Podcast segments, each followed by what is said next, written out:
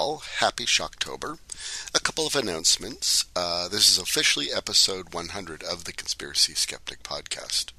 I, I know other podcasts hit the 100 mark in a couple years, and they don't like take 16 years to get there.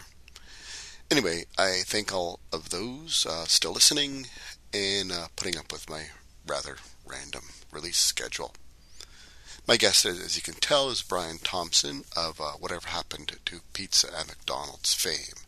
It's a kind of wide-ranging conversation about, you know, what he's done in times past, what he's doing now, his big move to New York, and how basically uh, his show sort of uh, not, not, only parodies things like true crime and, and investigative journalism, but but also delves into all kinds of conspiracy uh, type things as as parody. Uh, I'd also like to announce in conjunction with hitting the century mark, I've uh, published my, my second skeptical book of lists. Called The Conspiracy Skeptics Book of Lists. Uh, you'll find it on Amazon or head to my page, yrad.com forward slash CS, and you'll find a link there to the uh, Amazon uh, site. Uh, if you're in Canada, UK, or points beyond, you can then sort of switch out to your preferred store. Like my Skeptics Book of Lists, this is a book of lists that, that uh, looks into topics that are pretty much focused on conspiracies and what I like to call a hidden world. Uh, the book delves into not just you know major conspiracy theories, but it looks at all the stuff that's just below the surface that makes the world run, but because no one ever really talks about it, it becomes ready fodder for conspiracy types. So I kind of I surface it and talk about it and how do conspiracy types sort of twist it to their own ends and you know what is the reality behind things like uh, oh I don't know um, all those little consumer symbols you find on the back of electronics or, you know, uh, code words being used on the subway system, that, that kind of stuff. Anyways, uh, please enjoy episode 100, and again, thank you. Thank you for putting up with my release schedule.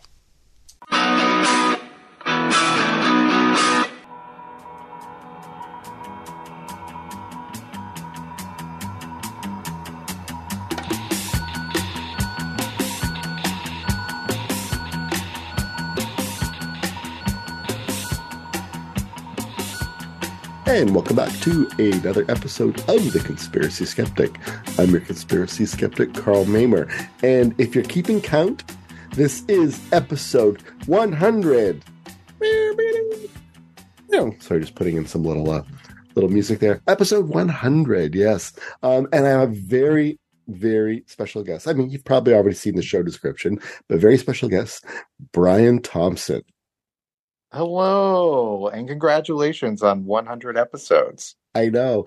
Uh, it may not be clear to everybody, but Brian, you were actually my first official interviewee guest. I, I used to do what called solo shows. So I did kind of 10 solo shows, and I was going to start to kind of wrap it up. And then I'm like, but I would get a lot of email from people going, please keep doing the podcast. This is back in like 2009 by then, but um, yeah. And then, yeah, and then I'm like, all right. So I kind of did like a little beta edition with um, uh, my my former Soul Survivors podcast host Jennifer. God, I don't even know what her name is these days. Men like to marry her, so her last name changing. Yeah, Jen, Jen, Jennifer Booker are you sure she's not in some kind of witness protection program? It could be, yeah. She moves around a lot too. So sometimes she's in Korea, sometimes she's in South Africa, and I think she's in uh, UK now or something. Jennifer Jennifer Booker. Jennifer Booker used to be Jennifer Booker Young. I think it's Jennifer Booker Smith now or something. But yeah, yeah. So that was sort of that was uh, the beta episode zero, uh, where we did kind of a Holocaust denial, and you were on. I don't even remember. You were on. Uh, let me just check here. Uh, February tenth, two thousand and nine. You came on to talk about the Illuminati. Do you even remember being on my show? I, I know it's a long time ago. I do remember now that you're okay. mentioning it. I didn't realize though that I was the first official. Yes. I, I thought I thought maybe I was on the little beta episode since people often call me a little beta. Little beta, yeah. No, no, you are, uh, yeah. So, so it's all just seems appropriate that you are um, the first official guest, and now you are the official guest for episode 100. Uh, to be fair, I was going to have um, uh, my astronomer royale, Stuart Robbins, and then um, and then my other sort of perennial longtime guest, um, Nigel St. Whitehall, but Nigel St. Whitehall kind of got out of the whole skeptical movement podcasting thing. And he's like, I'm done. Don't, don't even, don't even talk to well, me. Well, you know, I don't, I don't necessarily blame him, no. but I'm glad, I'm glad I could be available for this. It's a yeah. huge honor. Yeah, that's great. So yeah, so so uh, some some I guess some changes I know in your life. So right, so to review, right. So you used to do a podcast called amateur scientist way back in the day, right? Yes, many, many years ago. I did the Amateur Scientist podcast, which was sort of like a comedy podcast about science news and conspiracy stuff, skeptic related stuff. And uh, yeah, I don't remember when I stopped doing that show, but I stopped doing it a long time ago. Yeah. And uh, you know, I had uh, some some other stints in the skeptical world. I worked for the James Randi Educational Foundation for a bit, and uh, and now I just uh, I do my dumb comedy show. Yeah, the uh, whatever happened to pizza at McDonald's, but uh, your your amateur scientist podcast, you did it. You you had a number of somewhat cranky co-hosts. There was like a Richard guy and a I don't know. A, yeah, I started doing the show with my friend Richard, uh, yes. back from back home in Louisiana, old old friend of mine, uh, yeah. my best friend in the world. Uh, we've known each other since like junior high school, I think, okay. seventh grade, and um, and we started doing the show uh, because I remember back in the old days of podcasting, and maybe they still tell you this. You would Google, you know, what are some tips and tricks for podcasting, and one of the things that people would always say is always have more than one voice because people get bored right. with just one person on a show. So uh, you hear that, Brian Dunning? well, I don't. I mean, I think that's kind of been proven to not be true, okay. or maybe people's tastes have changed over the years. Maybe people like they've supposed their ears have gotten used to this newfangled podcasting genre. Right. But um, but yeah, so I I took that to heart and I, I roped in my friend to, to help me with the show. And then um, after him, I co hosted with uh, another friend of mine, Bob Teague, who was a, a newspaperman. Um, you know, it's actually kind of funny. I, I, I, I just moved to New York City, uh, and Bob had moved to New York City many, many years ago. And I hadn't seen him or he kind of went off the grid. I think one of the reasons he moved to New York was to sort of get away from society, right. um, or at least the society that he knew. And uh, he went off the grid, and I just had the pleasure of meeting up with him the other day, and oh, it was uh, nice. uh, as if no time had passed. Um, right. But yeah, and then Bob, and then I, I after Bob left, I, I, got more confidence in in my hmm. ability to do it by myself, and uh, did it by myself for quite a while with the occasional interview right. episode and, and stuff like that. You you had the good fortune you had the smoking man on at some point, did you not, as an interviewee? Oh yeah, I did. I did. Yeah. Um, William B. Davis, yeah, yeah, name, or was his name? Yeah, the cigarette smoking man from the X Files. That was right. Yeah. I remember I invited him on because I think he he made it known that he was interested in like the skeptic stuff in some capacity, if I recall correctly. Yeah, exactly. Um, but yeah, it was through that show that I met James Randi also because I just, you know, you have to when you do a show like that, yeah. you have to ask James Randi to be a guest. Right. And um and I did, and he said yes. And at the time I didn't realize that he said yes to just about everybody because he just liked to sit in front of his computer all day long on Skype and just talk to people all over the world and it didn't really matter who it was. And then after that, I I I realized something that a lot of other people have told me they experienced as well. That once you became a contact in Randi's Skype portfolio, Right. you would just randomly get calls from him if you happened to be online. And he would just, I don't know if he would always even remember who you were. Right. I know, but uh, but I got a couple of like calls, random times of day from him. Could be early morning, could be late at night, and just you know, sort of checking up, saying hello, and uh, I guess it's eventually, in one way or another, how I ended up working for him years later. Right, right, yes, yeah. You did eventually work for the Randi organization, and then uh, did that? Is that because you right? You were in Louisiana, and then you kind of moved out to Los Angeles, California. Um, Correct. Yeah. Uh, thank you for pronouncing it correctly. Thank you're welcome. Well, and then uh and right, so and uh, now you're now you're in New York. So um now right, you after amateur scientists, I mean we you did the uh death panel, which kids Yes. today wouldn't even know what that references, I'm sure, death panel. and um the most dated podcast name ever. I did that with you and with uh, and uh, Blake Smith, the Doctor Atlantis, and Yeah. uh, uh, Jared Giuliano and uh, Christian.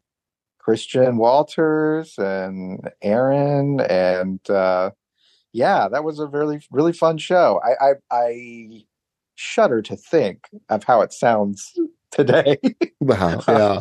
but um, but uh, we had fun doing it, and then we did you know Ask a Canadian, Ask a Canadian. and uh, uh, that's a really fun show as well, and very similar shows, I guess. Um, but yeah, yeah, we did those for a while, and that was uh, that was a lot of fun. I, I I I do miss doing Ask Canadian. That was that was a, a lot of fun. But uh, I mean, the, the Facebook group's still there that you can uh, you can join and learn all still learn all about Canada. And uh, so I remember Yes, our- yeah, it's very educational. It has an educational mission. exactly. I remember our, your your shtick was um, someone had taken the Ask a Canadian at gmail.com email address, and you were like. Don't send them death threats. That would be a bad idea. you know, trying to get them just to surrender it to, you know, obviously Yeah. legitimately own. Yeah, one of the things, one of the things I probably probably regret saying now is is all the death threats. death threats. Yeah. It was the early days, you know, of podcasting. It's like, who's listening, right? You know, come on. It was a different time. It was a different time. Exactly. Yeah, yeah. And uh, so right, so we and then you've moved on. Now you're doing this uh uh kooky little podcast. So I say little, but it's uh whatever happened to pizza at McDonald's. And this is just kind of blown up, hasn't it?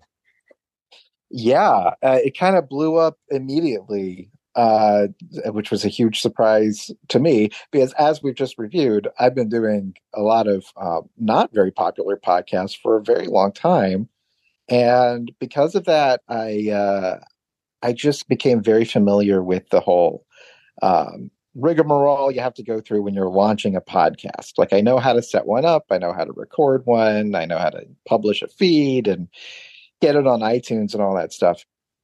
And I was sitting around with my girlfriend and was she was she's a big true crime podcast listener Right, right. And she was telling me about a couple of shows. I, I, I, I conflate these two shows in my head sometimes, and I think I've said that they were one show, but I actually think it was two shows. There was one show she was listening to um, called Case File. That's a huge true crime show, and it's hosted by an anonymous Australian man who speaks in this deadly serious monotone. And to me, it just sounds like he's reading Wikipedia articles about different murders. And it's just, just massively popular. And then the, there's another show that the name escapes me, where apparently it was a complete amateur detective true crime fan who just decided to solve a murder case and did. Wow. He just decided I'm I'm like a journal I'm like an investigative journalist and I'm going to solve a murder case and he really did do it.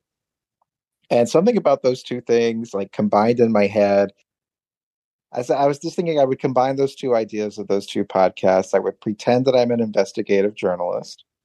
Uh, and I would also speak in a monotone and just try to make it as boring and as stupid as possible and what would be the dumbest mystery I could possibly be trying to solve. And I just always had it in the back of my mind that McDonald's used to serve pizza and they don't anymore for what anybody any reasonable person would would completely understand why they don't. It's totally obvious why they would stop doing this. Uh, and my idea was to do a podcast where the joke was that it was only going to be one episode of a true crime podcast. And it would have all the trappings of a podcast. It would be on itunes and it would have you know a twitter account and I claimed I was on an existing podcast network called the Panoply Network. And I made artwork that had the Panoply Network logo on it. And but the joke was it was going to be one episode, and my entire investigation was just calling a McDonald's in the middle of the night and asking why they don't have pizza. Right. And when they were like, I don't know, I don't know, I, I don't even remember us ever having pizza, I would just be like, okay, fair enough. And that would be the end of the, the show. Um, and I did that. I think from like conception to publication was like less than 24 hours. Right.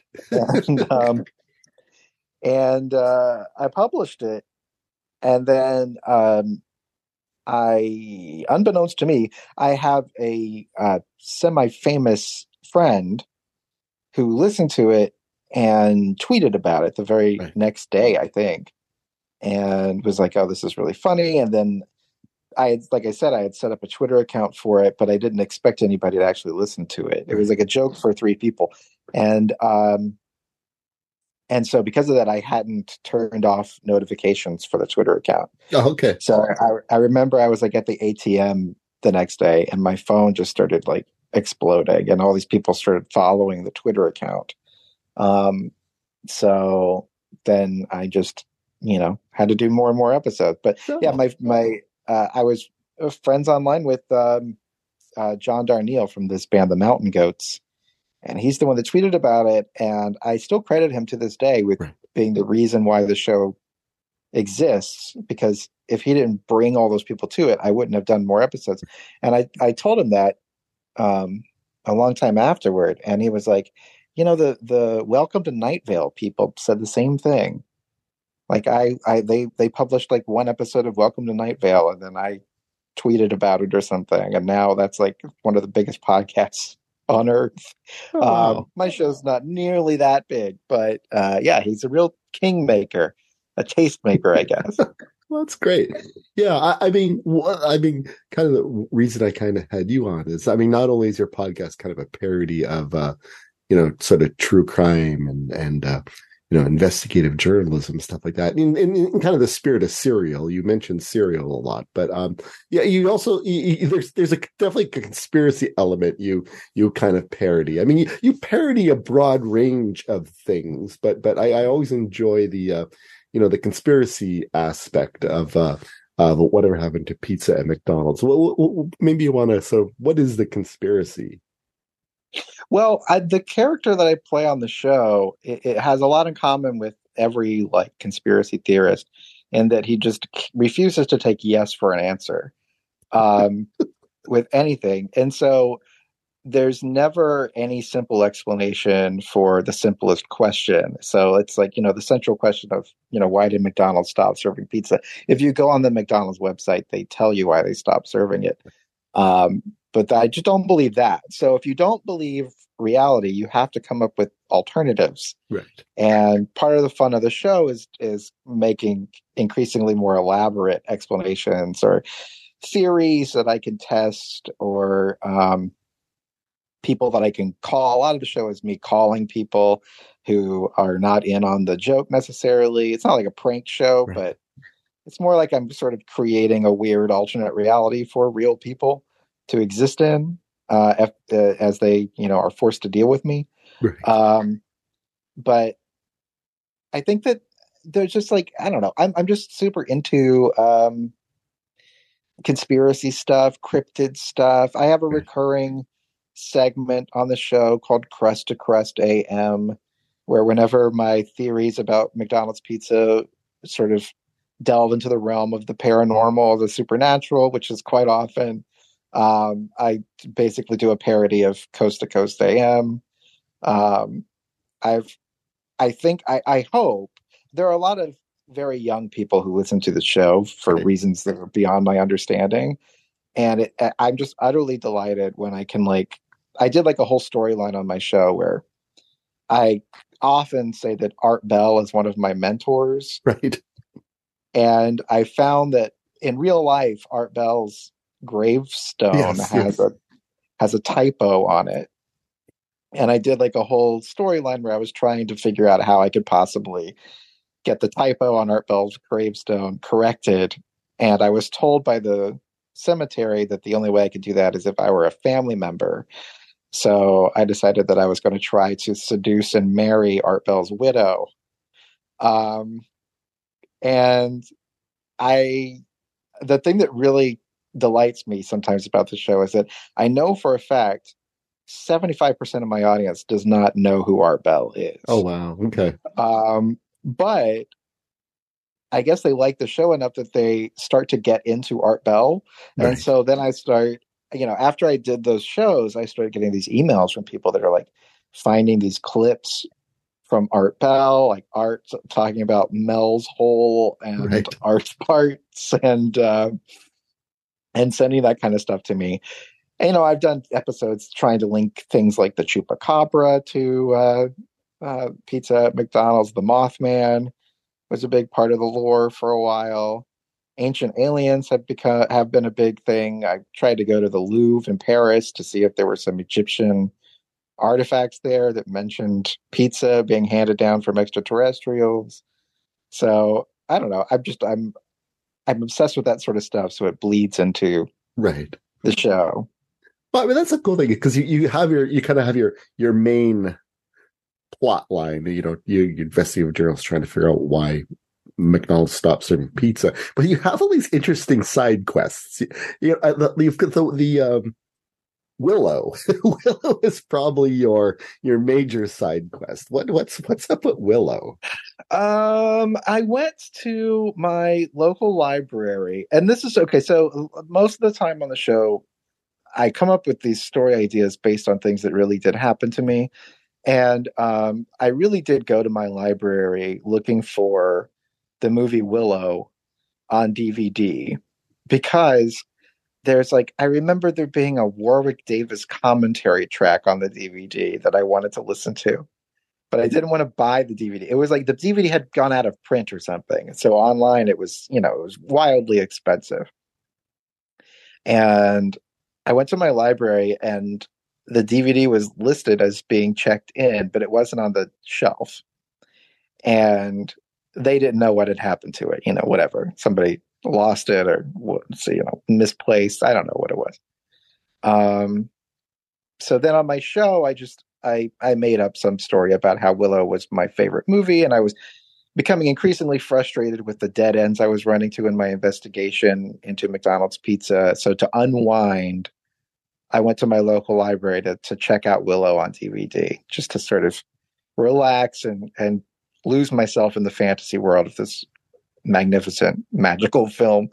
And um, and I knew that that because I had you know really looked for the movie that I, I knew they didn't actually have it even though it was listed as checked in so i called the librarians and asked if i could review their security tapes if i could file a police report um, and that ha- has turned into a very long running joke where um, you know i couldn't find the dvd i'm still looking for the dvd i've taken it upon myself to write and uh, I'm claiming to have written and and be producing a sequel to Willow, um, which they eventually did make a television show sequel to Willow, but that I, I, to my character that doesn't count because well, no, actually, yeah, it lasted like three months and then they deleted it from the service.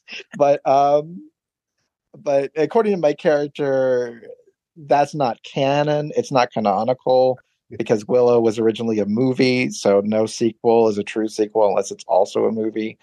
Um, so I mean, it sort of feeds. It's, a, it's the same sort of idea. It's like not not taking yes for an answer and just continuing along my path that I've already predetermined is the path that is correct. Which in this case is that I own the I have the rights to make a sequel to Willow, and I am doing it.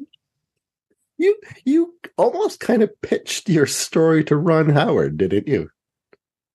Uh yeah, yeah. I went to um there was a there was a screening of Willow at this repertory theater in LA and Ron Howard was there doing a Q&A afterward. And I stood up during the Q&A and asked if he would read my treatment for the sequel to Willow, Willow 2. And um, subsequently, the guy who was moderating the Q&A yelled at me on Twitter and was like, this is like this is like no way for this is like the worst example for screen aspiring screenwriters like you don't just stand up at a q&a and ask a director to read your treatment and then he blocked me on twitter. Um, but yeah i had a close encounter with ron howard. And actually this is some inside information. I i had an opportunity when they were putting together the writers room for the willow sequel mm-hmm. show to submit to that show as a writer. And I just sent them a uh, I sent them a copy of my treatment for Willow two, and didn't didn't hear anything back. Um, Willow two through the portal of time, I think is the name of your your sequel. Yeah, it's it's through the portal of time. It's a um, a reference to the sequel to the Beastmaster, Beastmaster two through the portal of time, because Willow two is a team up with Willow and the Beastmaster who go through the portal of time to 1991, aka the heyday of McDonald's pizza. And they enjoy McDonald's pizza while the evil Queen Bavmorda from the original Willow also travels to the portal of time and tries to destroy the Earth. yeah, you're um I mean, in time, side side quests, but you've actually been on some real quests, right? Because you went to uh, was Adak, Adak, Adak, Alaska. Adak, Adak, Alaska. Alaska. Yeah, there's um there's an abandoned so there's this military base on yeah. Adak. It's the it is the furthest west municipality in the United States. It's on the very tip of the Aleutian Islands. So it's very close to Russia. And during World War II, it was set up as sort of like a nuclear la- or a missile launch site um, to protect against a potential Japanese invasion from like the Arctic right. coast. And then after World War II, it was sort of transitioned into a Cold War nuclear site to protect against the Russians because it's close to the Russians as well. And um, after the fall of the Iron Curtain, it basically had no reason to exist anymore and was totally abandoned almost overnight. And now you go on this island and it's it's very remote. There's the plane goes in and out like twice a week. So if you fly there, you have to wait like five days to get on the plane back. You know, you're trapped. Um, and there's maybe like a hundred people who live there permanently. Everybody there has multiple jobs. I remember when I flew in, there was somebody on the plane who was a passenger mm-hmm. and while the plane was sort of taxiing to the gate of their little airport, this person got off the plane, put on an orange vest, and started directing the plane towards the gate because they worked at the airport. And then later that night, I was in like the one little local bar restaurant, and the same person was walking around trying to sell her handmade jewelry. So everybody has to have multiple hustles there. And everybody lives in like the abandoned military housing. But what at its peak, it was like it was a basically a city. I mean, there were thousands of of service people stationed there, and they had everything you could imagine for a city. They had gymnasiums and a school and a city hall and restaurants and stuff. And one of the restaurants they had was a you know full sized McDonald's. And after the entire island was basically abandoned, that McDonald's was sort of trapped in time. And I I saw these YouTube videos of these people who had gone there and sort of like explored around the area and stuff. And and then I realized from those that this was abandoned kind of around the same time mm-hmm. of McDonald's pizza. So I set up a crowdfunding campaign to pay my outrageous travel expense because it's very expensive to get there. Yeah, because it's like nobody goes. Yeah. Um, so you have to fly to Anchorage, Alaska, and then from Anchorage you have to fly to Adak and the flight to and from Anchorage to Adak is like three times as much as the flight to Anchorage. It was like it's it's really crazy. Um, and there's one guy there who owns a bunch of the abandoned military housing and he rents them out as Airbnbs, mostly to caribou hunters, because the US military seeded the island with caribou as an emergency food source in case they were cut off from their supplies. Okay. So now it's it's like big caribou hunting territory because it's this very small island. They're very easy to find and shoot, and um, that's pretty much all anybody does there. There was like a fish processing plant Right. that employed some people, but I think that's gone. Uh, and may be out of business now. I'm not sure, but um, but yeah, I went there to sort of wander around this abandoned McDonald's, and uh, sure enough, it was abandoned around the time of McDonald's pizza, but there was no pizza on the menu. Although there were a couple. This is another thing that keeps happening in my show. I fully, I did not expect this to have anything to do with pizza, but then I get there, and there are these little spots on the menu that are like missing. And so like maybe there was pizza on the menu, maybe there wasn't. I keep I keep running into these things that I think are sure surely going to be complete dead ends, but then something kind of weird does happen. Right.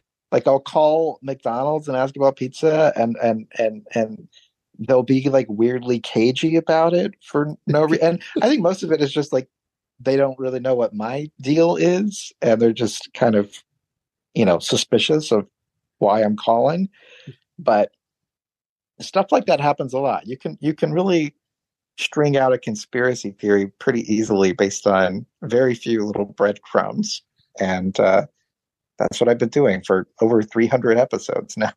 But you, you did manage to track down an original McDonald's pizza oven in Adak, correct? yes. So yeah that's not like a total accident.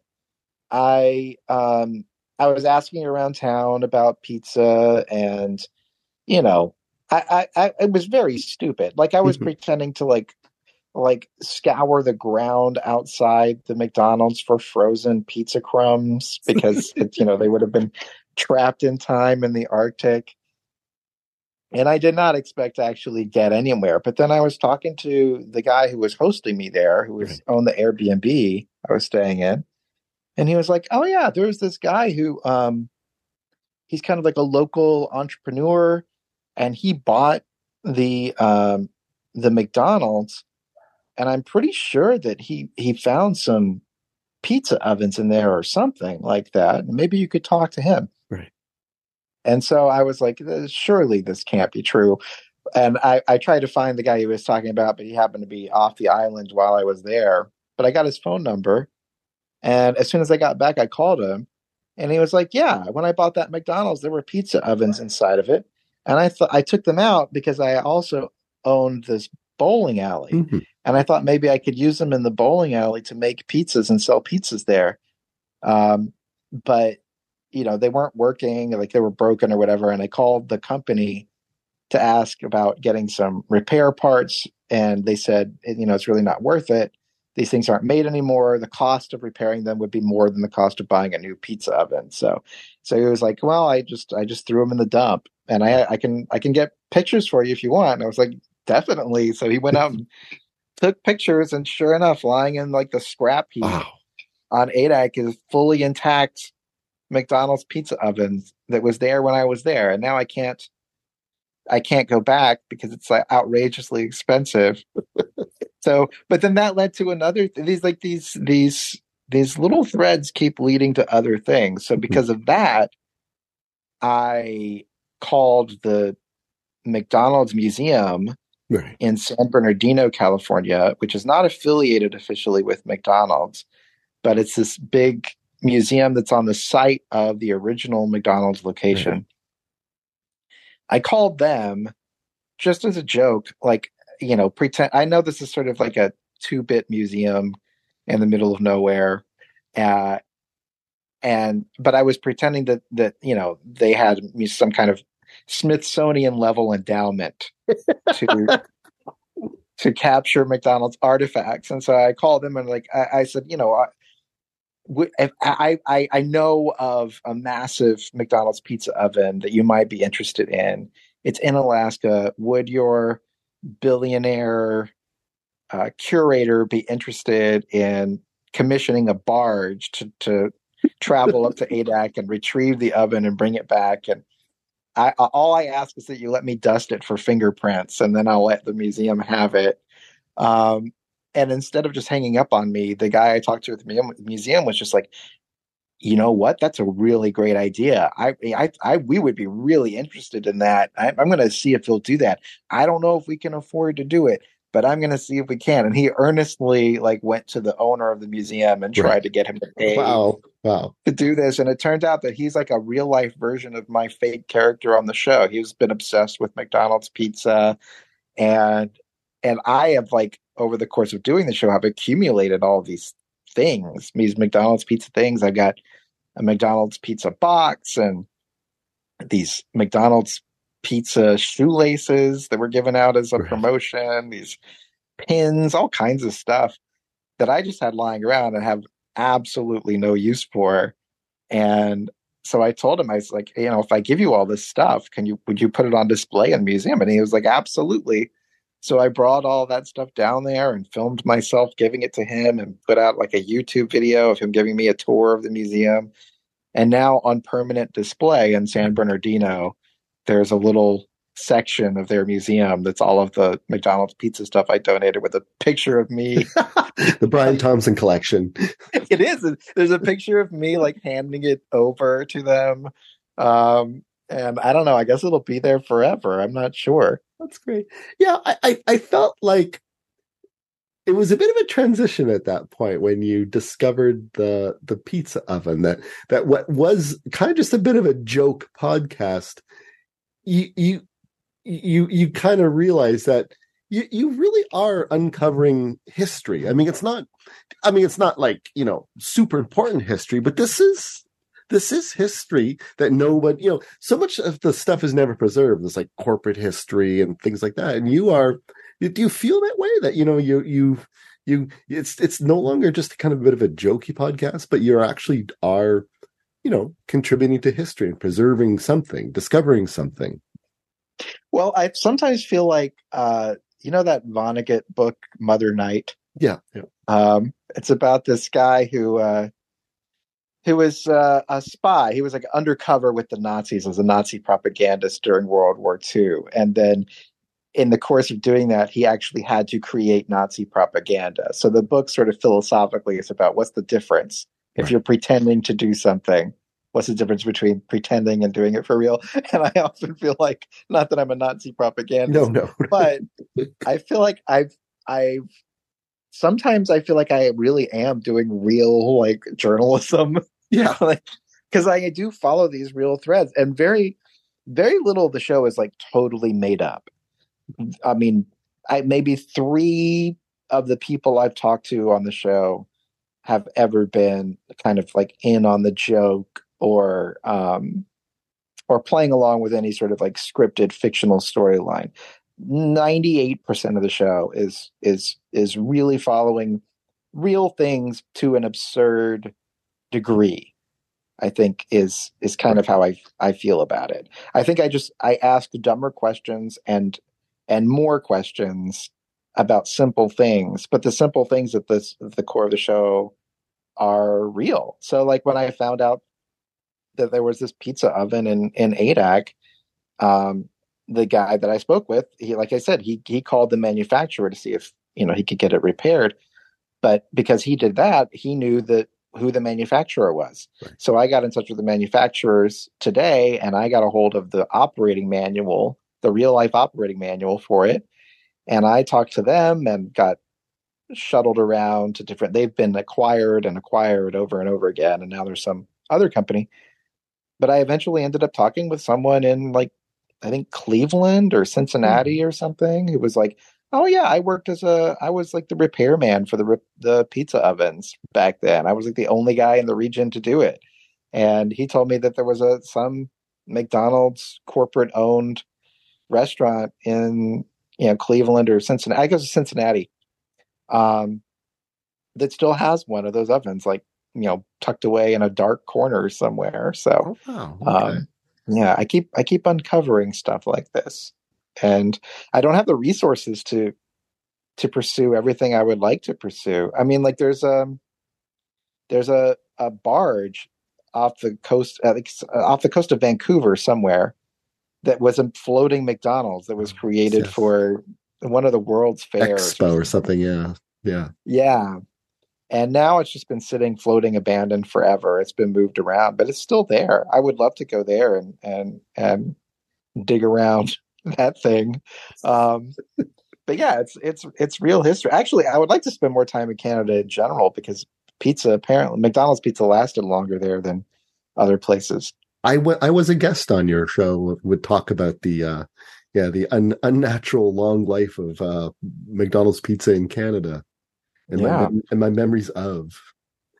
Yeah, Yeah, I mean, so many Canadians have such an emotional connection to it, and a lot of the the memorabilia that I receive is actually from McDonald's Canada. You Oh, can see wow. the, the little, little maple leaf and the golden arches. I was going to say, do, do you know? Do you know the? Do, do you know the uh, the interesting conspiracy theory tied to Adak, Alaska? The um, probably no, right? Uh, besides McDonald's pizza, uh, it was in the early '60s. Uh, Adak, Alaska, you know, was an air base, and um, and there were like two planes that left at the, roughly the same time. They're both um, Lockheed Super Constellations. One had a secret cargo, and one did not, and both had accidents en route.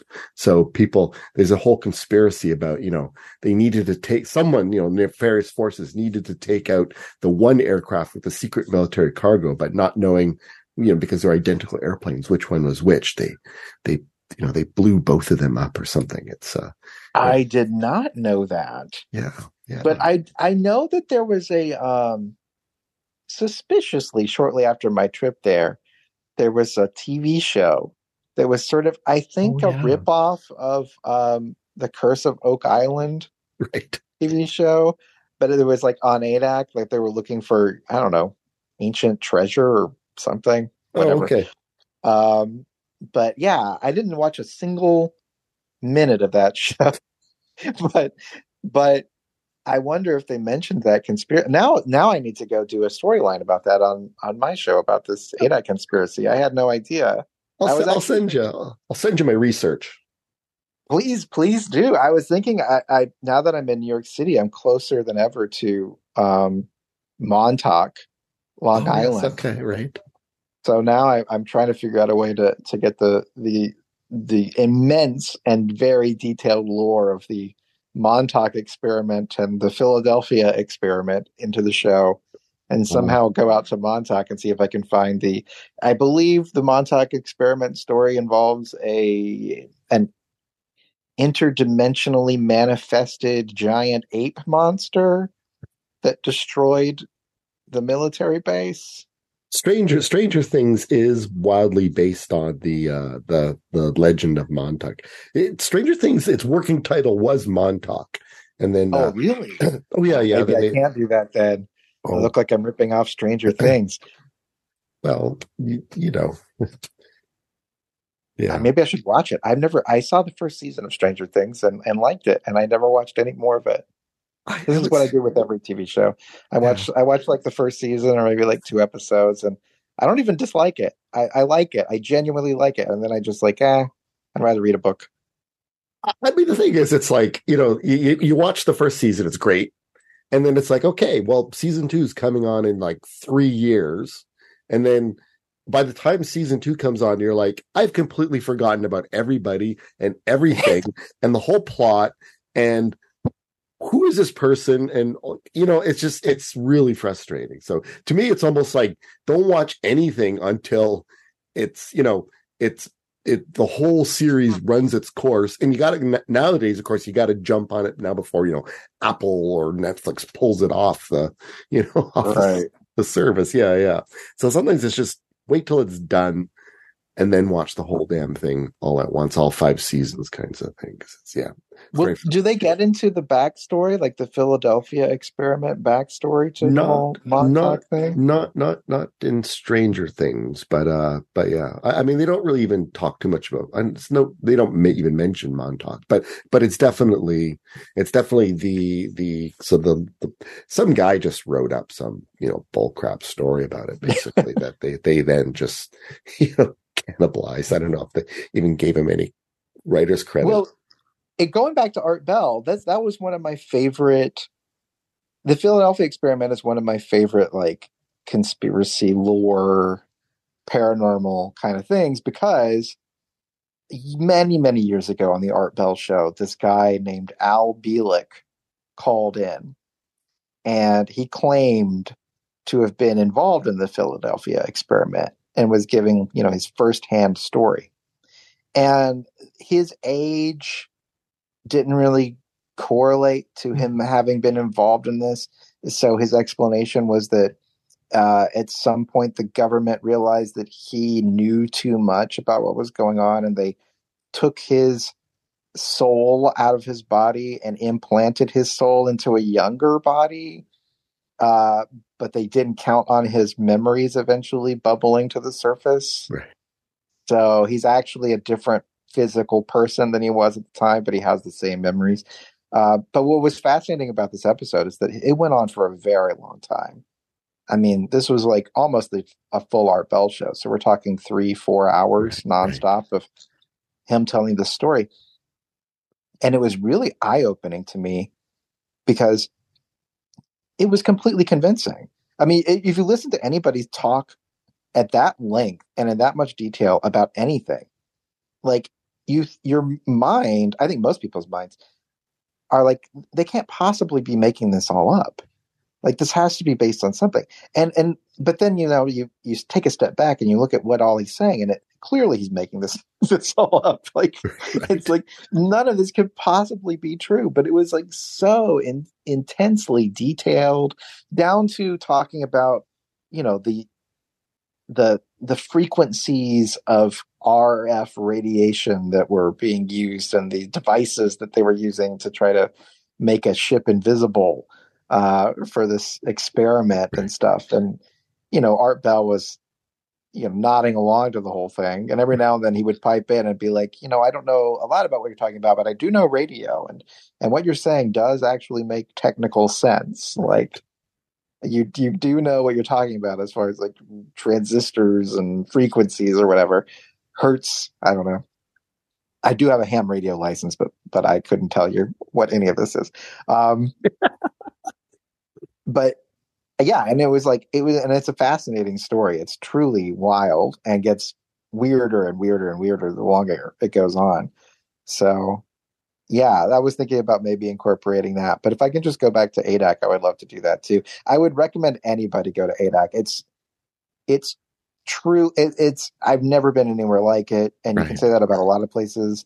But it is a very weird, very um, interesting and and a unique experience to go there where you're just at the it feels like you're at the edge of the world.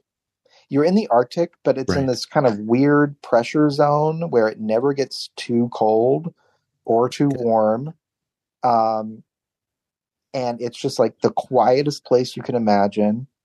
And it's just an abandoned city. Like you wander around. I i just wandered there's like a Right. the, the main military base is up on a hill kind of away from where the people that live there now live.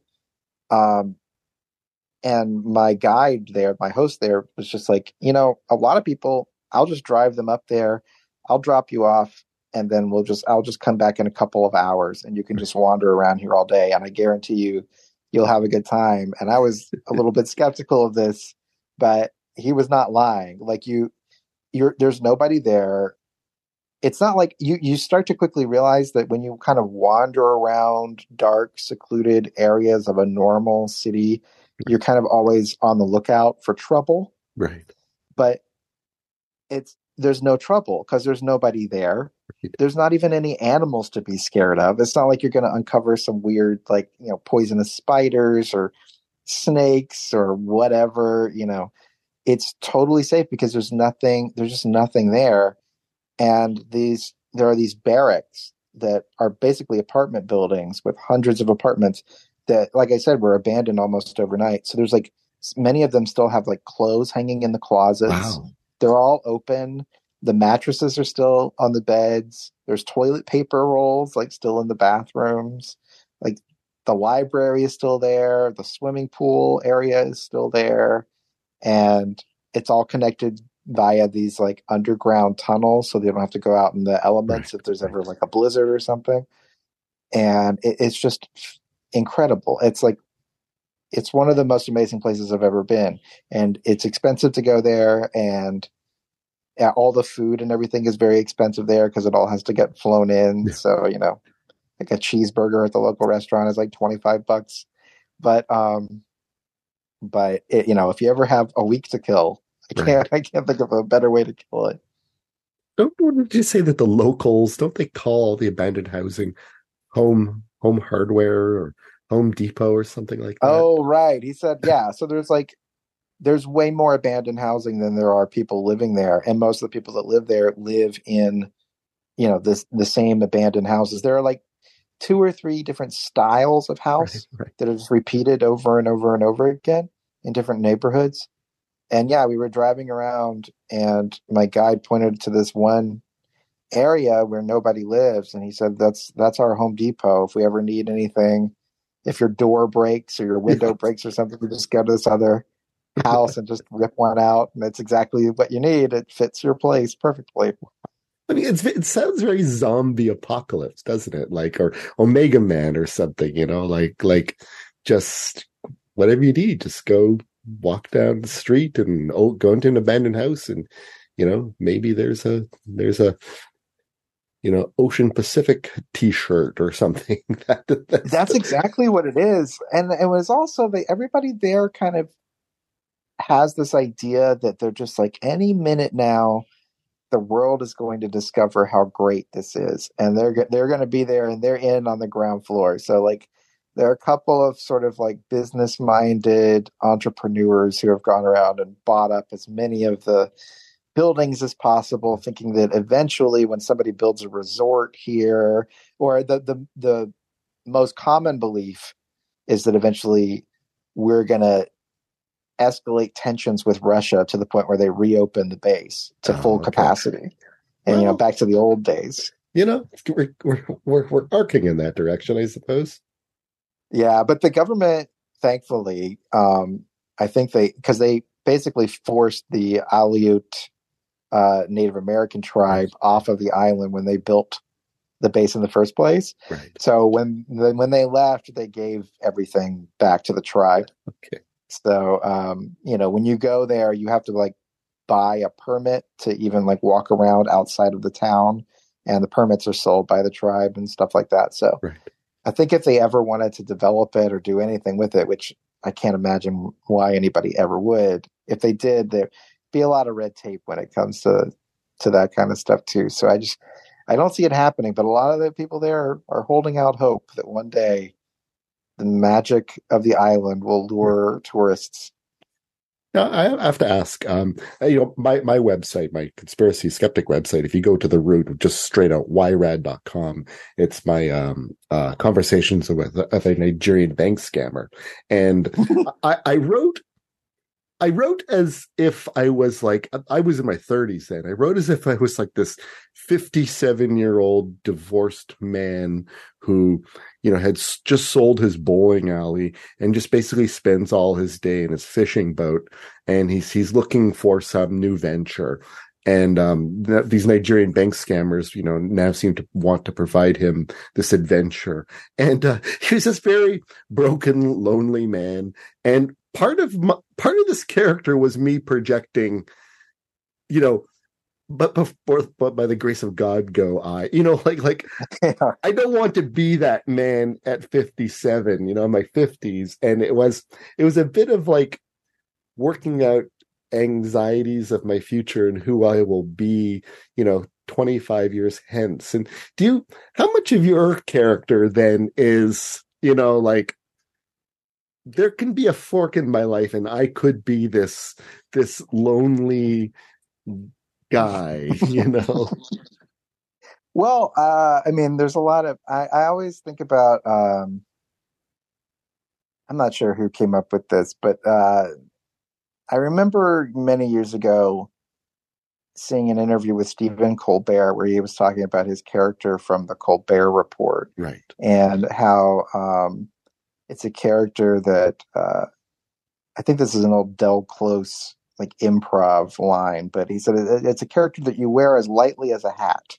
Right. So um, there's a lot of yourself in there, and I think that that adds to the like authenticity of the character. It also adds to like just the ability to play such a character for a long term. You know, um, I don't think I I could do as many different things with that character as I do if it wasn't you know largely based on myself. But mm-hmm. it's like,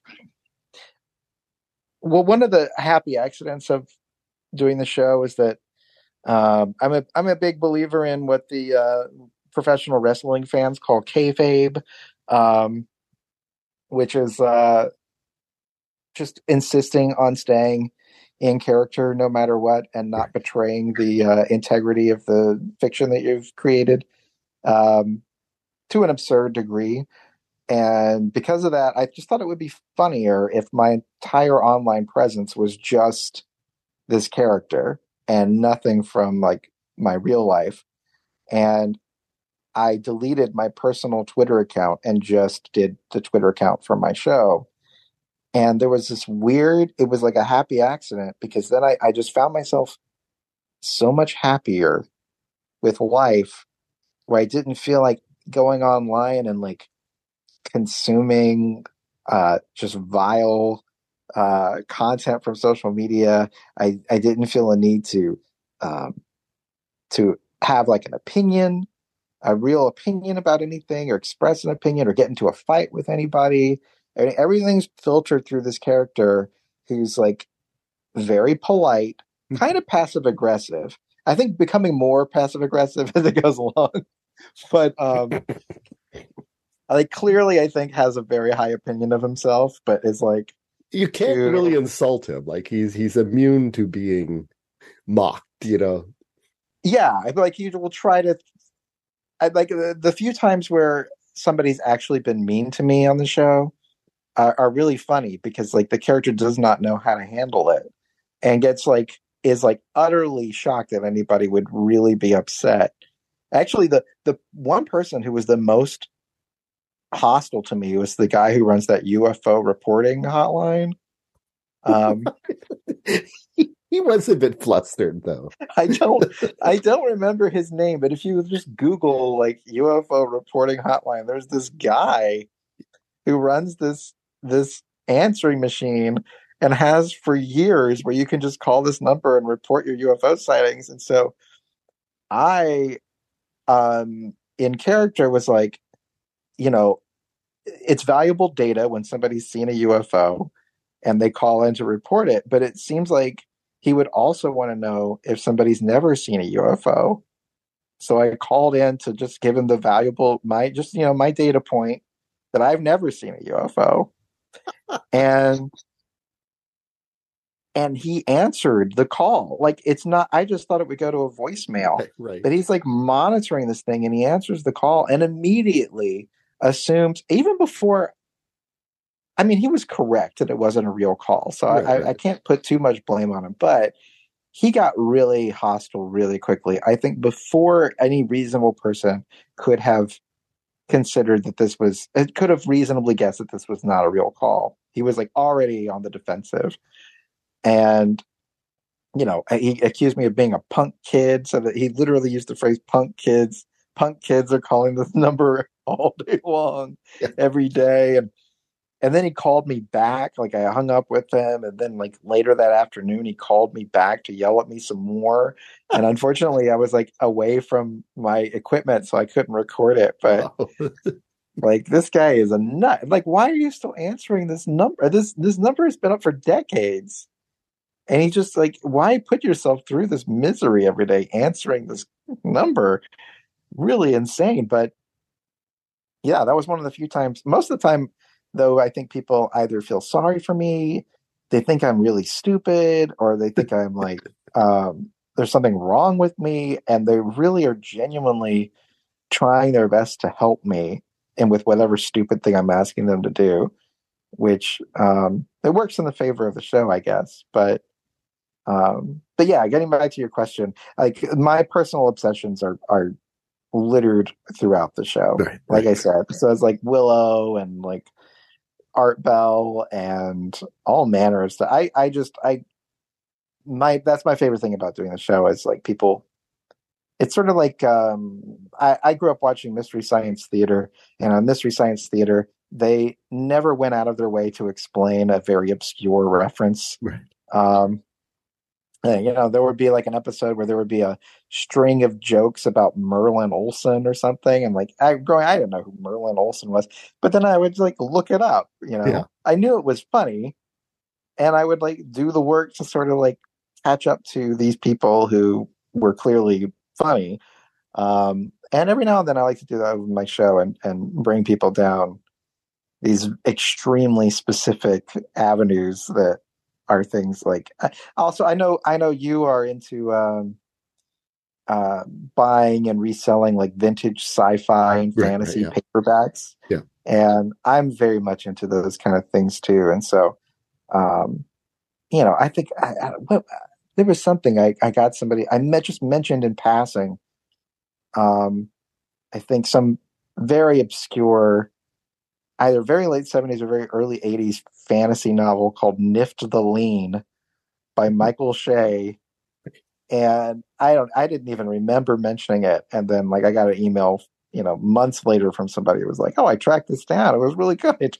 Um, like and that's just something i yeah i really do read that stuff so there's a lot of there's a lot of reality in that character Now, how how much do you feel you contributed to basically the McDonald's corporate just really canning the last restaurant in America to sell McDonald's pizza? Because you Pomeroy, Ohio, right? yeah pomeroy ohio had uh it was the last uh restaurant to sell what i believe was like the original version of mcdonald's pizza Yeah. i think that's been thrown into question Mhm. over the years but but today you can still there's like this giant roadside attraction mcdonald's in florida that has like a pasta bar and a salad bar and they have like a brick oven pizza i don't consider that canonical Right. that's not real but as far as like the original version of mcdonald's pizza this mcdonald's in pomeroy ohio and then there was another location across the river in west virginia that was owned by the same franchise owner that also sold it Hmm. these were the last two to sell it in its original form and in the early days of the show i it was they were still selling it and i Hmm. i crowdfunded a trip to ohio to try the pizza and yeah within a year mcdonald's corporate finally made them stop selling it and when i talked to them when i was there they said that they had to fight every single year with mcdonald's to to to, to allow them to keep selling it. Um, and it was purely by the sheer force of will of the franchise owner to keep selling it. Um, i don't know where they were sourcing the ingredients or, or anything like that but um, yeah very suspiciously after my visit mcdonald's finally put a stop to it. And i think the official explanation was that they were trying to standardize they were basically putting these like touch screen kiosks hmm in their dining rooms. So instead of going to the cash register and waiting in line, you could go to the little kiosk and punch in what you want, and then you get a number, and then you just sort of wait Yeah. till your number is called. And their system for doing this didn't allow for them to customize it to the point where they could put pizza on the menu. But I've since learned, once again, like yeah, that that seems perfectly reasonable. And if that were 100% true, no one would question it. But then when I dig into these things, it turns out that's not true at all. There are like regional things that they sell at different McDonald's all over the country that use these kiosks and they just put it into the kiosk and it's just Right. an option. So like that's not true that that's that's was necessary to get rid of pizza. So I don't know why I don't know why they're lying about this, but someone's not being truthful about it. I don't know. Maybe there really is a conspiracy behind it all. Yeah, my my McDonald's kiosk I go to when I go to McDonald's in the morning, I use the kiosk. It, I, I, noticed I had a real run. It was always spitting out. My number was ten sixty six. So I'm like, hmm, Battle of Hastings. What's um, why you know why, why does uh, you know why does uh, why why does McDonald's keep trying to communicate to me? You know the uh, the uh, uh, you know you know William the Conqueror or something like that, and then I get like you know ten sixty nine or 1096 and i'm like hmm you flip that nine around and and yeah it's it's like i'm sane so i don't really think the machine is trying to convince me i am william the conqueror but you can see how right you know like people who are not yeah. quite attached to reality begin to notice these bizarre little I got 1066 twice in a row. What is this? Should I maybe, you know, bring a sword in next time and conquer this McDonald's? and, you know, it's going to happen eventually. Oh yeah, I mean, well, next time that happens, you should just uh, approach a random person there and, and ask them what their opinion of it is, and I'm sure you'll have a fascinating conversation. On my McDonald's app, I notice you can change your first name. Like it, it, always displays your first name when you order, like on the cash register, you know, good morning, you know, Karl. So now I like change it up to, I'll be like, you know, like, um, I, I put in Beyonce once and, and then, you know, now I'm like Mr. Fantastic and I, I different names out of Dune and stuff like that. And of course, you know, the, the poor morning people are just like, just what the, it's, it's morning. You know, I, I'm in here actually two hours before you're even in here. Like, why are you making my life difficult thing. You know what? You're not making their life difficult. Yeah, I worked. This isn't. A, this is something that bothers me. Sometimes, sometimes people, especially the first like several episodes of my show, right. I called a lot of McDonald's yeah. locations and talked to the people working there. And like I said, it's not a prank show my my my goal is never i never like call somebody to make fun of them. I know but i'm always the dumbest person on the line. Like i just don't like that kind of stuff and i don't i try not to do it. And i'm not I, i'm not antagonizing these people in any way but i am asking them very stupid questions. Yes, yes. and um and every now and then i'll get a response from somebody that just has listened to the first few episodes and it's like i don't really like this whole thing about like making fun of these like minimum wage workers or making their lives difficult and stuff like this. And I just like I just can't help thinking like I I worked jobs like this before. Right. I've I worked retail jobs before. If somebody just called me and asked weird questions, that doesn't like ruin my day. If anything, no. that's like a bright spot in the day that like some freak called and asked me this insane question that I, you know, oftentimes they laugh about it or whatever. It's just like I just don't buy that. I feel like if you, I feel like there are ways to make their lives more difficult, and those are the ways that I think are obvious. Just right. like being mean and like yelling at them, and like you know, and they get enough of that. But I think just being weird is not right. Is not hurting anybody. I mean, it's a good story. They, you know, at the dinner table, I got this call today. I, would like to think at least once. Didn't you get at least once someone who knew who you were? Um. Oh yeah, yeah. There was uh, actually it was somebody, somebody at one of the big pharma companies. Okay. I I call, I don't remember why I was calling, but I was calling about um like a COVID vaccine or okay. something.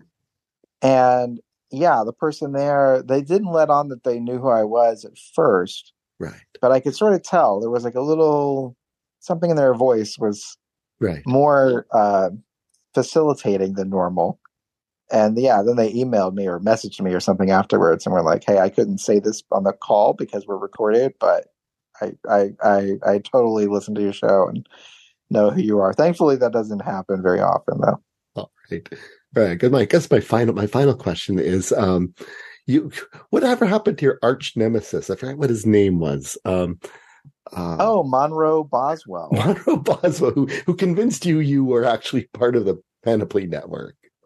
Yeah, he's sort of the Moriarty uh, of my uh, of my show. I just needed I I every I very often on the show fall for very obvious scams, and um, and I, I needed some sort of sinister force behind that. And there's this gentleman named Monroe Boswell who, as the, the lore sometimes escapes me, uh, but I, I think that the backstory for Monroe Boswell is that we both volunteered at a small animal hospice, and um, I ratted him out for flushing dead hamsters down the toilet instead of burying them in the cemetery out back.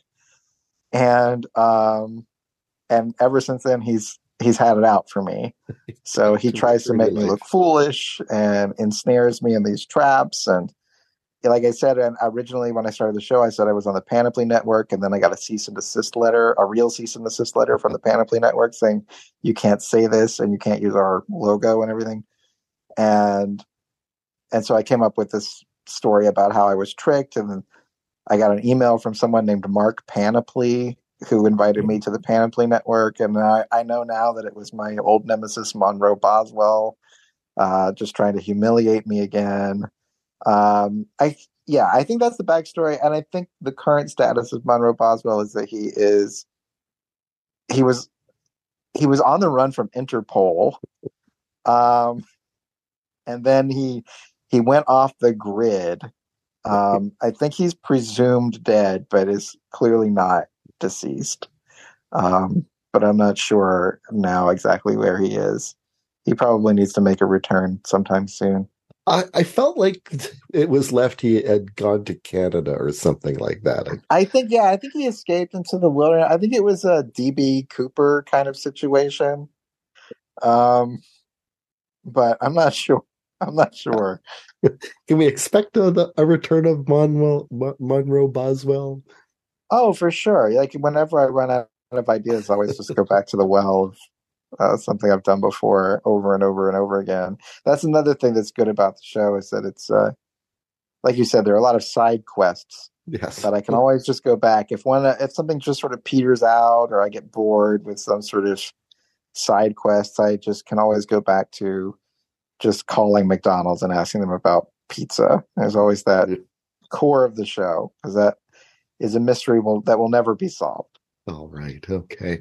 And uh, so yeah, so uh, so, New York. You are now living in New York. How, how how you used to live in LA? Now you're in New York. Sorry. Have you ever in your life lived someplace where it's like, no shit, this is winter? Because you know, uh, Louisiana, right?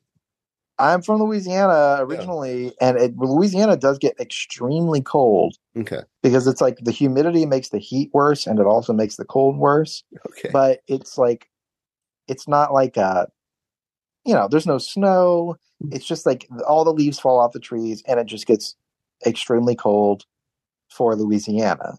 Uh, but I've never been in a place where there's like snow and ice, and where you actually have to wear like a giant coat when you go outside. It also in Louisiana, you don't really have to go outside because there are no sidewalks or anything. And if you're right. traveling anywhere, you're in a heated car.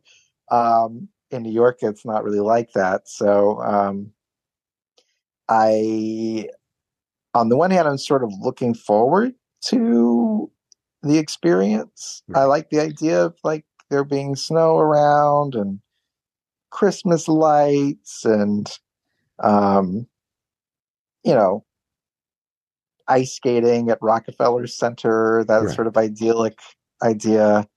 Um, but I'm sure the novelty of that is going to wear off very quickly. Year two, yeah.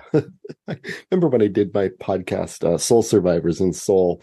I mean, Seoul would get a legit winter, and uh, one of my one of my co-hosts, uh, Pam, she had basically she had lived all her life in uh, San Diego, and uh, never ever once experienced winter. And the first time she ever experienced winter, she moves to Seoul. And she comes in the first really cold day and she's just like, she's just almost catatonic. And she's like, I, I, I only knew winter from TV and movies. And like nobody wears a, a, a we call it a toque in Canada. No one wears a Mhm. wool hat. No one wears a scarf, gloves. Everyone just walks around with their coat open, and that, that's what I thought winter was about. You know, and I'm like, yeah, no, yeah, you, you got to get yourself, you get yourself a toque. You got to button up, get yourself a scarf. You know, put on three pairs of socks. It's the only way. but I was just yeah, you know, I Yeah. I don't own a winter coat, and I uh, I didn't want to get one before the move because I didn't want to travel with more than I traveled with. So now I, I guess I'm on the lookout, but I don't know if I should go ahead and get one or wait until it gets cold enough to have one. I don't know where to buy one. I don't know what to look for in a winter coat. something warm, something with that. Yeah, I guess that's a good idea. something with pockets. Uh, something with an inside pocket that's good too, so you can, you know, keep your wallet in there. And uh, yeah, I did. I did a little bit of research, and I found there's some controversy about, um, or some some disagreement about down, natural down versus synthetic down. you know, I just wear like, I don't care. I just, I just kind of wear a wool coat, kind of quilted inside. Um, if you can find something that has like a, like a kind of a, a, a zip in lining. So, you know, as you know, it gets, when it gets less cold, you can just zip out the lining and then, you know, you still kind of got your winter coat, but zip out the lining and then it's not, you know, it's, it's not quite as warm. Yeah. It's not, Hmm. it's, I guess that's my only advice, but definitely get, get some, get some mitts. I, I don't ever wear boots. And my wife freaks out all the time. Like, you don't wear boots. I just wear runners, even when it's snowy. I just I don't like boots. I can't I can't walk in boots. Boots just make me sad and miserable. But um Well, you know, I, I bought a pair of fur lined boots when I went to Adak, Alaska, oh, okay. because I expected it to be much colder than it was. And they turned out to be so comfortable. I still have them. Oh, Uh, they're like too warm to wear in California, but I did bring them with me because uh, they might come in handy here. I think they will. I think they will. All right, Brian. All right. So your uh your podcast again is Uh, whatever happened to pizza at McDonald's? okay. You know, you just search that and you'll find it. All right. And sometimes you use the article. Whatever happened to the pizza? You you you announce it as the title of the show. What happened to Pizza McDonald's? But then like, we're asking whatever happened to the pizza at McDonald's. What the, yeah, the, every show begins with whatever happened to pizza at McDonald's. Well, uh, uh, welcome to whatever happened to pizza at McDonald's, the uh, investigative journalism program where I ask the question, whatever happened to the pizza at McDonald's? I don't know. Uh, I, I, I started to, you know, so much of this thing is just something I decided to do on a whim yeah. uh, so many years ago, and now I'm stuck with it.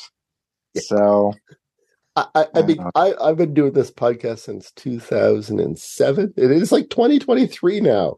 And yeah, you were you, you you were the biggest delta between uh you know second appearances that's for sure 2009 back on in 2023 but to this day I still don't know is my podcast called the conspiracy skeptic or is it conspiracy skeptic I'm, I I, I think I think I've been trying to stand it because I I you know you know I wrote a book you know uh Yeah. skeptics book I have it. Oh, great. Thank you for buying it. Uh, the paperback or the Kindle? Uh, paperback, Oh, okay. Yeah, yeah. physical I- copy. Oh, I have yeah. the the uh, the the the the uh, errored version, the one Oh, that's Okay. Oh, with the, backwards did- on the spine or something. Oh, oh, well, yeah. The, the, that that'll probably be valuable one day. I'm just, you know. Well, I mean, I got I got to murder some people and then eat them, eat li- literally eat them for that book to be valuable. You know, when people ask me to sign it, they're like, "Did you sign it?" I'm like, you know, it's not going to make it more valuable unless I actually, you know, Karl the Great, you know, the cannibal of Burlington, Ontario, dude, like literally ate the living flesh off of four people. I got a book signed by him. I'll give you a thousand dollars. You know, like that's could, really, I mean, look, I mean, I don't want to disparage your character, but it could happen. You know, anything's possible. I don't know. So just in case, I have mine in a very secure location in my vault. I am married. I am capable of snapping at any time. You know, mortgage rates are going up. Man, I, yeah, right. Yeah, I, I am. I am two steps away from starting to consume human beings. Of course. I mean, that's what the neighbors always say. It was so normal and quiet. Just, who knew he had a basement full of body parts that he, he nibbled on? Yeah, exactly. Well, this has taken a dark turn, hasn't it? Which is New York skating in Rockefeller Center, eating people. Yeah. Yeah, you know what? It's like it's that's the urban life, you know. exactly. You got to be prepared for any eventuality. All right, all right, Brian. I'll, I will let you go. Thank you, thank you for for coming on. Right, yeah. Listen to if you've not heard what whatever happened to pizza at McDonald's, listen to it. It's uh, you've been on NPR loves you, and New York Times loves you, and you, you you've been you've got a lot of good press, haven't you? I did, yeah. The New York Times did a big profile on the show, which was very nice. But also, I think it was like at the height of the pandemic, and they were desperate for any kind of non-depressing thing to feature in the paper. So came at the right time. you think your life is bad? Check this guy out. Exactly. Exactly. Yeah, I think literally that's what they were thinking. Oh, all right then. All right, I will. I will let you go. Have have a good have a good night there. You too. All right. Bye-bye. Bye.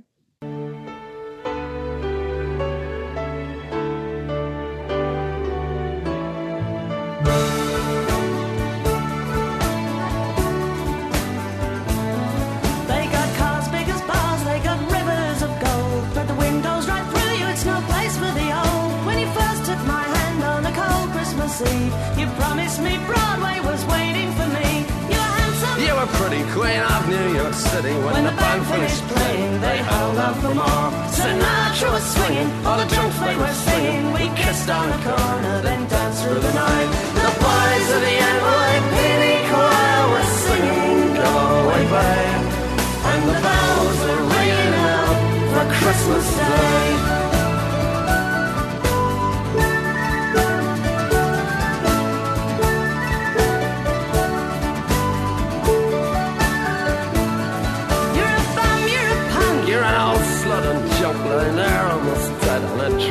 In that bed. You scumbag, you maggot, you cheap, lousy faggot. Happy Christmas, you're ours. I pray God it's our love. The boys of the NYPD chorus still singing, go away.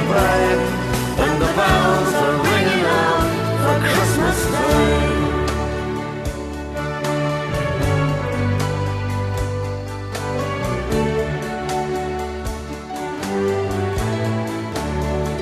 I could have been someone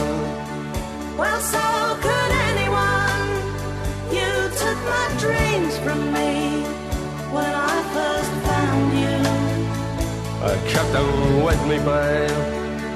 I put them with my own. Can't make it all alone. I built my dreams around you. The boys of the NYPD chorus are singing "Go Away, Babe," and the bells are ringing out for Christmas Day. All right, our guest this week is a noted uh, actor, director, champion water skier. Uh, you probably know him mostly as the cigarette smoking man from The X Files. He's also appeared on Stargate, SG1, Smallville, uh, lots of television shows and movies. Uh, William B. Davis, and we're happy to have him. Uh, Mr. Davis, thanks for coming on the show. Well, thanks for having me. And I wanted to get started by talking about uh, something that I think a lot of people don't realize about you. I know I didn't realize it until pretty recently that you have been pretty heavily involved in the skeptical movement. I know you've done work with CSICOP, which is now uh, called CSI, the Center for uh, Skeptical Inquiry. Um, so, can you explain how you got involved with working with the sort of heroes of the skeptical movement? Well, sure, sure. Uh, I mean, I've always, I mean, I have a degree in philosophy, and I've always been um, an examiner of, of uh, and a doubter of, of uh, paranormal events and similar kinds of uh, uh fantasy worlds. And I'm an atheist. And uh, but uh, what happened was when I was on the X Files, of course, people misunderstand what actors do. They don't realize that we do a job because we get a job, but they think they think we've chosen this job because we're particularly fascinated with the subject. Mm-hmm. And so people assumed often that, uh, of, of, course, I was really interested in aliens and uh, and paranormal events, and of course, I believed in these things. And I would have to explain to them, well, no, actually, I don't actually believe in aliens, or, or at least that there are any aliens among us. Mm-hmm. And And they would say, well, well, well, why not? And I would answer with, well, the onus is on you to prove it not on me to disprove it. Uh, but that was never very satisfactory to them, needless to say. And so, puzzling how to deal with this, I happened to be listening to the radio one day to an interview with Barry Beyerstein, who tragically died only a few months ago. But he was an active member of CSICOP, and he was doing an interview explaining how they actually set up experiments in which uh, the believer, if you like, uh, let's say, um, let's say somebody who's advocating dowsing for water, Sure. uh, and they would set up a, a, a situation with that person saying, all, all right, let's do a test, let's see how this works. And uh, the test would uh, always fail according to scientific criteria. Anyway, this this train and this, of course. Uh, so then I, I followed this up and I talked to him and I found him and we became very good friends. And I discovered the Committee for the Scientific Investigation of Claims of the Paranormal, or CSICOP. And uh, that's one of the things they do. They look at these claims that people make and apply scientific uh, methodology and scientific criteria to see if there's validity to any of these things. Um, and uh, this, of course, gave me a much better, uh, much much better uh, means with which to respond to the fans who said, "Yeah, well, what about uh, um, Area 54?" or "What about uh, blah blah blah blah?" or Do you find that there are a lot of X Files fans that, that buy into the the I guess the mythology of the show that really believe in that sort of thing, or, or do you think that there are a lot that that take it as fantasy and take it as just kind of escapism? Well, here, here was another here was another issue that I was uh, confronted with. I mean, I'm glad to hear you say that because uh, one of my heroes is Richard Dawkins, has been for a long time before he became famous with his latest book, um, and he was kind of on a campaign against the X Files because basically he said, you know, every on, on every show, a certain idea is put forward a certain uh, paranormal idea is put forward, and there is the believer in that, which is Mulder, and there is the skeptic, which is Scully.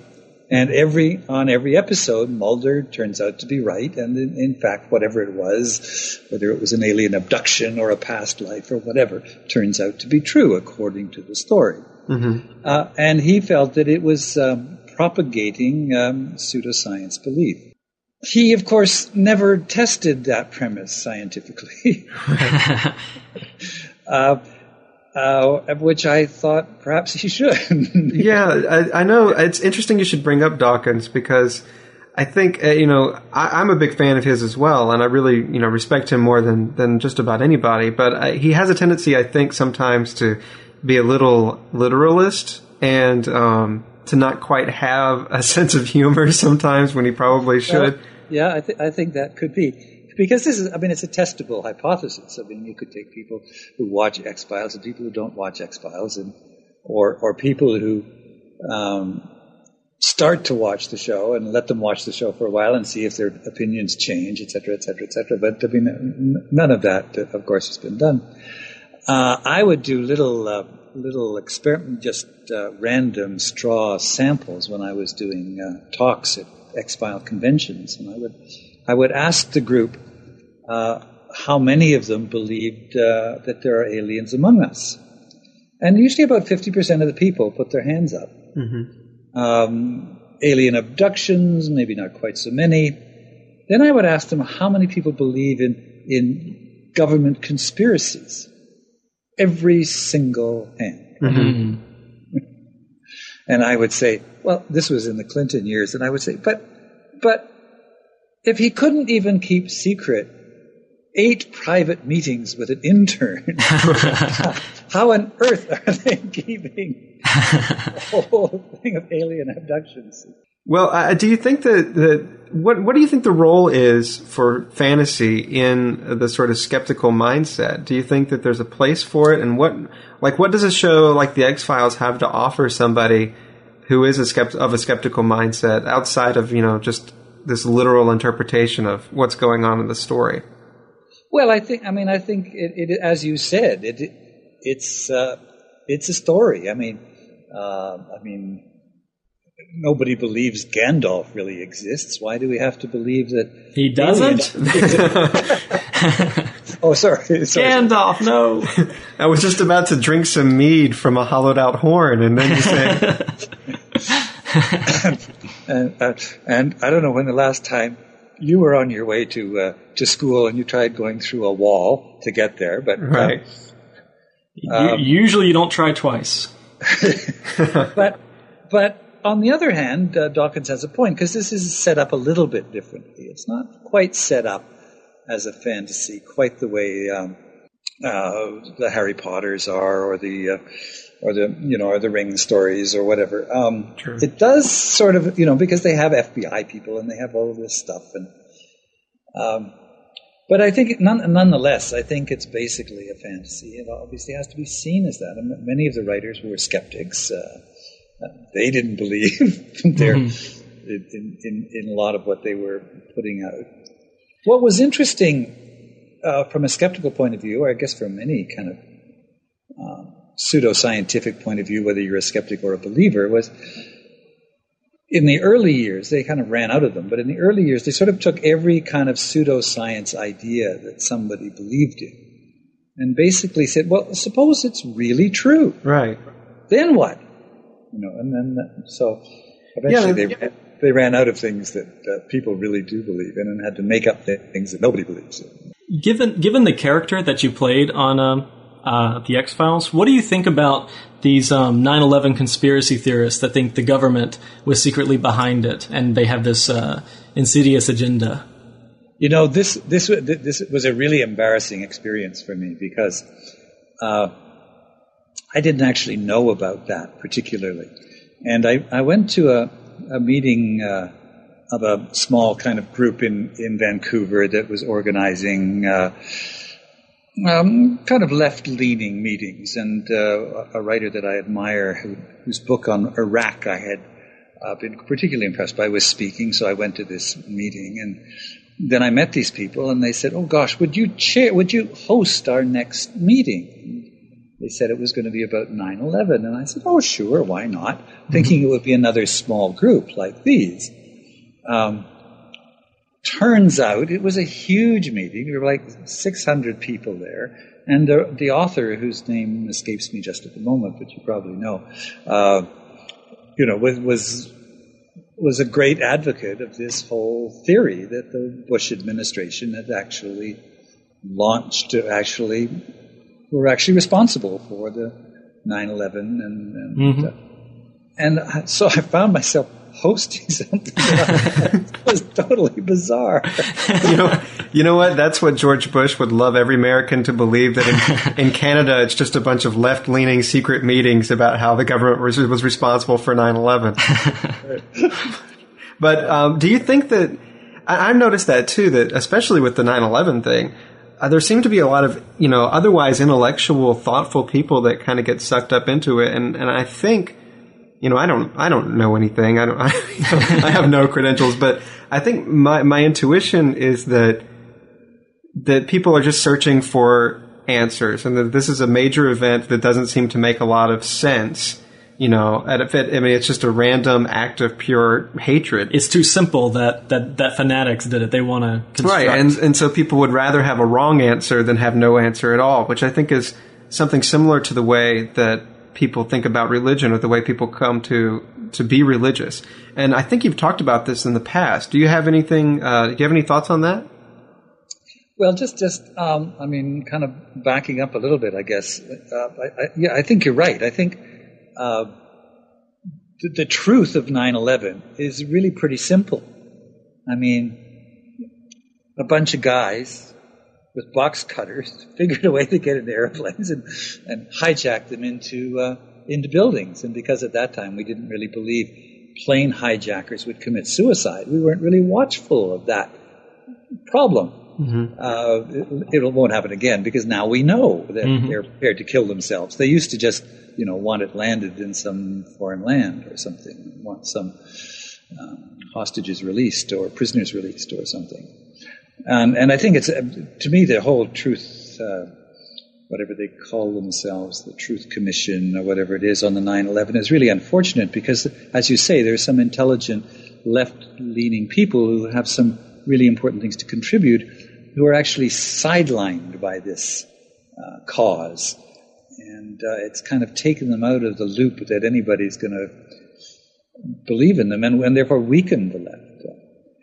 Mm-hmm. But I think I think you may well be right that that uh, the human actually it's interesting whether I talked about this before, but I mean the human mind likes stories, and uh, we've always liked stories as a way of kind of explaining what we do or who we are or how we live and uh, whether whether a, we're a primitive or a sophisticated society. Story has played a key element in uh, how we communicate about our lives to each other. Um, so there is a, a, yeah, a great deal that actually happens in the world for which there is no story, uh, which is relatively random and accidental, uh, including probably our own existence. Uh, and we try to find stories to, to, to explain that. And so I think you're right. I think uh, uh, that's obviously been a driving factor in religion, organized religion, well, any religion, I guess. Uh, we're running out of time here, Alice, but I would kill myself if I didn't if I didn't ask you. I know that I know that your character met kind of a, an untimely end at the end of the X Files TV series, and I know they're also working on a new movie. Is there any way we might see you in the new X Files movie? It's not looking good, I have to tell you. Oh. That breaks my heart. It's like when you told me Gandalf wasn't real. Well, um, no, there's been no indication from them that they want to use any of the mythology characters. So what what are you working on these days? Um, well, I'm, I'm I'm just doing some post production on a uh, short film that I made about an aging water skier.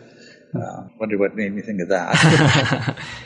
um, and um, uh, have, there's a couple of films I've made that have not been released yet. Uh, uh, there's Numb uh, with Matthew Perry and Passengers with uh, Patrick Wilson and uh, Anne Hathaway, um, which will be released soonish. And I'm uh, um, auditioning and looking for stuff to do. I just finished doing a play, which I hadn't been on stage for a while, so that was great fun. And um, I have a ski race on Thursday. So All right. Well, Well, good- good luck. Yeah. thank you. And like I said, it's it's been a real thrill and a real honor and a privilege talking to you. So thank you very much for joining us today. Well, it's a pleasure. Thanks for having me.